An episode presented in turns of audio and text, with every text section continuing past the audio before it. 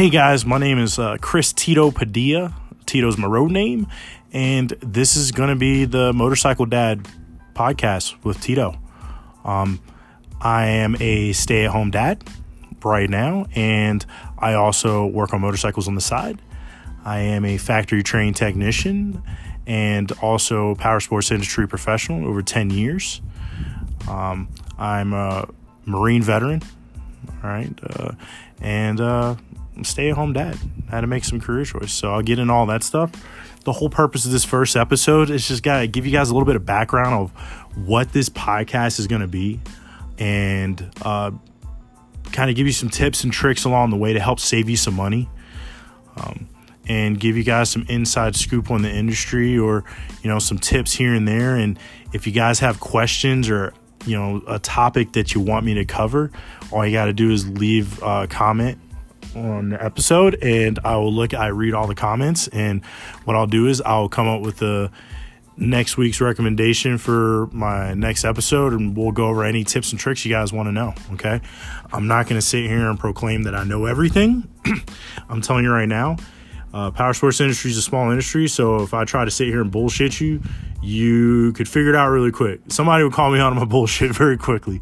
So I'm not going to sit here and try to proclaim to be something that I'm not going to be uh, which is pretty common in the industry. People do that. Um, I'll give you the best of what I know from my experiences. And then I do have a lot of friends in the industry that I stay in touch with. Uh, friends that have left the industry that have a lot of experience too, that will be doing some guest spots and just coming in and talk bullshit on the podcast. And we just want to fucking just talk, man. Just talk about motorcycles, talk about, you know, everything from warranty to how to get things covered, what will void your warranty in certain aspects. Uh, you know what kind of bike are you looking to get. If you're looking to buy a new bike or a used bike craigslist whatever that may be i want to just try to you know help people. That's that's all i've always wanted to do and uh, try to help people save money. And i think that's going to be the best way to continue to grow our, our sport our love of riding on motorcycles. No matter if you're on the track or you're a gold winger that rides you know a thousand miles a day it doesn't matter. I want to try to cover the bases for everybody a little bit for everyone okay? Because one thing motorcycle riders are we're very self-reliant at times. And uh, we help people out and that's what it's all about. That's the reason why i got into it. So um, we'll leave it at that. And i'm gonna get into my background story okay and let you know who i am and where i came from. Uh, i'm born and raised in smithfield virginia uh, ham capital of the world. Smithfield hams it's what the town is known for in the middle of nowhere. I first fell in love with motorcycles when I was in middle school. I was sixth grade, and my buddy's dad got him a used Honda. And I wish I could tell you what it was. I think it was a 75cc. But I remember the first time I threw a fucking leg over that thing, I was in love. Um, unfortunately, you know, monetarily, money wise, we didn't have the money to afford a dirt bike for me. So I had to pretend by riding a bike and then going over my friend's house and riding his dirt bike when I could. Um, uh, graduated high school 2005.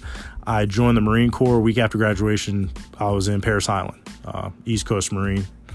Uh, any Marines listening, you guys already know. Uh, so went to Parris Island, went to Pensacola for my MOS training. I was in aviation. Uh, my primary MOS number was uh, 6048 Aviation Life Support Systems, or known as parachute rigger. Handle all the flight gear and the emergency systems on helicopters and any aircraft at that.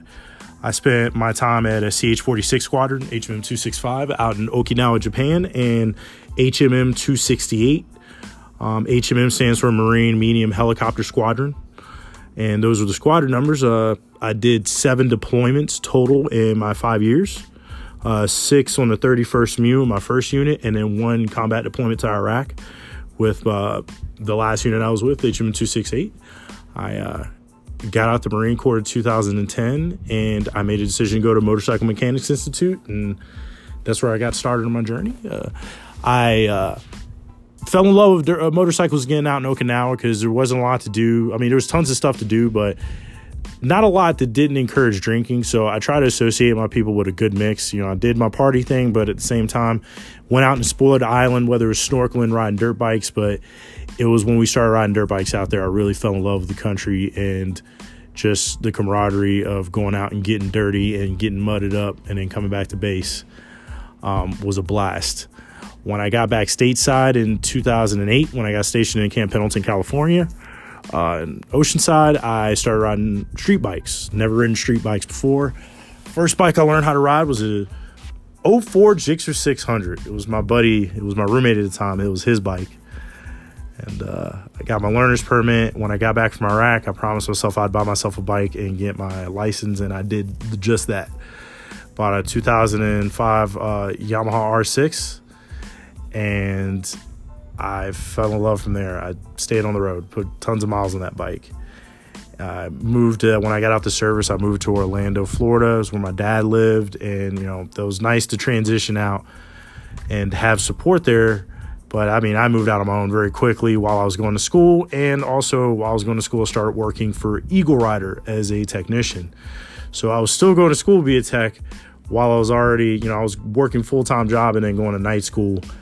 Um, I took Yamaha, Suzuki, and Kawasaki while I was there. Those were my OEMs that I focused on. Um, being an Eagle Rider, my focus was Harley Davidson because that's mainly what they have. But also, I was the metric guy in the shop, meaning I was the guy that touched anything that wasn't a Harley. Plus, I touched Harleys. Uh, I learned a lot of everything. Everything I know from Harleys, I learned from the old school guys and from Harley himself. So, um, during my tenure at Eagle Rider, I went from being a temporary technician to uh, the lead tech to shop foreman. I left the company for a while and pursued uh, other endeavors at independent shops. A few months later, uh, one of the owners called me back, asked me if I can come back as a service manager, and I took off from there and never turned back. So I relocated to Miami. I ran the Miami service department there, turned that place around. Uh, that's what I kind of got known for, being the cleaner.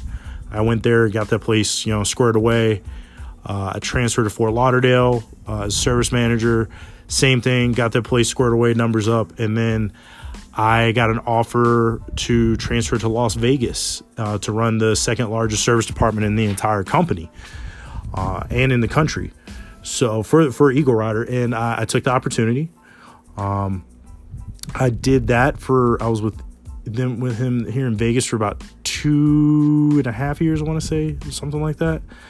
And then I left that company to pursue endeavors as a director of parts and service for a European motorcycle group based here in Las Vegas. I oversaw f- uh, four ser- four dealerships, the service and parts department. Uh, I had about 30 employees under me, and uh, I was in charge of a lot of stuff. Had spun, I spent a lot of plates at that place. Uh, the best way I can say it is Chinese fire drill. So, um, I had finally accomplished my goal of being a director in the power sports industry, you know, in my early 30s. I was, you know, 31 when I obtained that position. Uh, actually, I was 30, turned 31 while I was in that position. So I became one of the youngest guys in the industry as far as I know. I mean, there could be guys out there, but as far as I know, I was the youngest guy at the time as a director level uh, position as far as uh, parts and service for a dealership group. Um, be honest with you guys, I got burned out. I had some uh, didn't see eye to eye with the way things were going there. Uh, it was definitely a sinking ship, uh, and I, I I I got to the point where Las Vegas is the kind of town where is big town, but it's a small town, and I felt like my reputation was going down the drain. So I had to pull chalks. I had to get out of there, and my wife and myself made a decision that I would transfer into being a stay at home dad and take a break from the industry because she wanted to go back to work. My wife is also a Marine, so that tell you anything. She didn't like being a stay-at-home mom too long, and uh, she's back at work now. And uh, you know, I'm a stay-at-home dad and work on bikes on the side, helping my friends out. I'm very involved in the motorcycle community here in Las Vegas. So, uh, anybody listening in Vegas, love you guys. 702, you know, love the community here. It is a very great community for if you're RC, MC, independent rider just a just great overall atmosphere here. Uh, pretty welcoming as long as you're not a fucking dummy. You're not you're not stupid. Um, you know, show respect, get respect, and uh, that's kind of what I do now. I work on bikes on the side. Matter of fact, I got a, a job tomorrow, and uh, go from there. You know, and I, I just take it one day at a time, and I want to start this podcast for that. So another thing I want to go over: what do I ride? Okay, I'm a lover of all motorcycles. I can't be one of these guys that likes to do the the segregation of oh a fucking jet bike, oh a fucking slow cruiser. Uh, I hate to break it to you guys. Any Harley guys out there, you got Japanese front forks, a Mitsubishi ECU, and your bearings came from uh, Indonesia. And most of the plastics, plastics come from Mexico. So, yeah, Harley guys, be careful when you're out there talking shit. Sport bike guys do the same thing. Uh, you know, I've noticed that a lot of guys on the Harley side used to be sport bike riders. So, crotch rocket guys, sport bike guys, keep in mind, you're going to be that guy in a few years when you don't feel like getting any more speeding tickets or you just want to fucking cruise because it's a pain in the ass for you to go three, four hours on a crotch rocket. Now, don't get me wrong, I know there's some hardcore motherfuckers out there that ride crotch rockets like they're baggers. Uh, you have a better back than me and apparently bigger balls. I don't give a fuck. I, my back is horrible, so I can't handle that kind of shit. Uh, but despite that, I love all motorcycles, okay? Dirt, whatever it is, adventure riding.